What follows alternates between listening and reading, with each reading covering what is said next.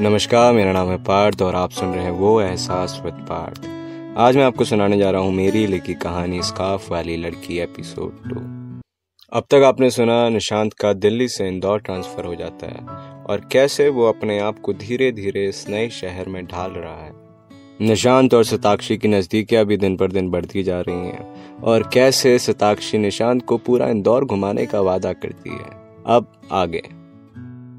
सुबह के दस बजे हैं और मैं अपनी बाइक लेकर सताक्षी की बिल्डिंग के बाहर खड़ा हूँ। आज मैं बहुत खुश हूँ। शायद ही मैं कभी इतना खुश हुआ। पता नहीं कैसे चंद मुलाकातों में कोई शख्स मेरे इतने करीब आ गया। कभी कभी लगता है कि यह सपना है।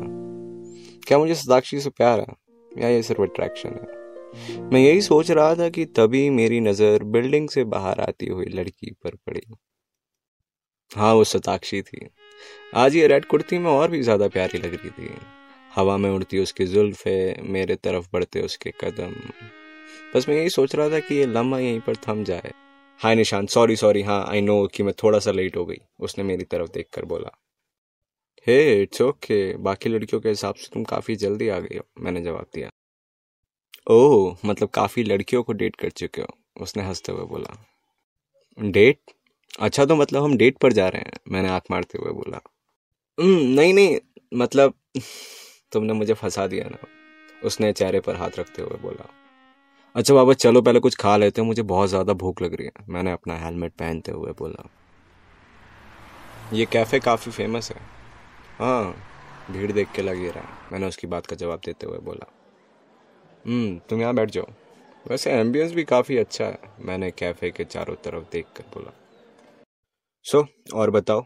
मैंने पूछा, वैसे शर्ट अच्छी लग रही है तुम्हारी? सताक्षी ने मेरी शर्ट की तरफ़ देखकर बोला। बड़ी जल्दी नोटिस करा मैंने बोला। Hello sir hello ma'am what would you like to have as of now a glass of water मैंने वेटर की तरफ़ देखकर बोला।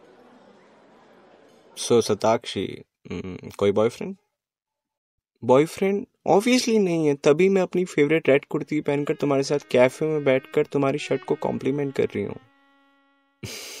मैं हंस दिया। वैसे I had a relationship but didn't work out what about you उसने पूछा। हाँ मैं मैं तो शादीशुदा हूँ। मेरे छह बच्चे भी हैं। मैंने साकेस्टिक टोन में बोला। अच्छा गुड गुड उसने हँसते हुए बोला। आज सताक्षी मुझे इंदौर की अपनी सबसे फेवरेट प्लेस पर ले जाने वाली थी। तो हम जल्दी से खाना खा के चल दिए। सताक्षी, कहाँ जा रहे हैं हम बताओ ना? मैंने अपना हेलमेट पहनते हुए बोला। वेट ना इट्स अ सरप्राइज़ उसने बाइक पर बैठते हुए बोला। यूँ तो हम सिर्फ़ तीन चार बार मिले थे बट ऐसा लगने लगा था कि मैं सताक्षी को बचपन से ही जानता हूँ। तुम्हें बाइक चलाना किसने सिखाया? सताक्षी ने पूछा। पापा ने, क्यों? मैंने पूछा। नहीं, तुम जिस स्पीड से चला रहे हो, मुझे लगा तुम इससे पहले बैलगाड़ी चलाते थे। हा हा वेरी फनी मैंने बोला। अच्छा ऐसी बात है, अभी बताता हूँ, एक सेकंड रुक जाओ। मैंने अपनी बाइक की स्पीड तेज करते हुए बोला। नहीं नहीं इतनी तेज भी नहीं उसने घबराते हुए बोला। बट हम्म, फिर भी मेरी बाइक की स्पीड बढ़ती रही। बातों ही बातों में मेरी स्पीड काफ़ी ज़्यादा तेज़ हो गई और ओवरटेक करने के चक्कर में पीछे से आते हुए ट्रक से टक्कर हो गई। चार घंटे बाद जब मेरी आँखें खुली तो मैंने अपने आप को किसी हॉस्पिटल में पाया। मेरे सामने मेरी लैंडलॉर्ड और उनका बेटा अमित था। पर मेरी नज़रें हर जगह सिर्फ़ सताक्षी को ढूंढ रही थी।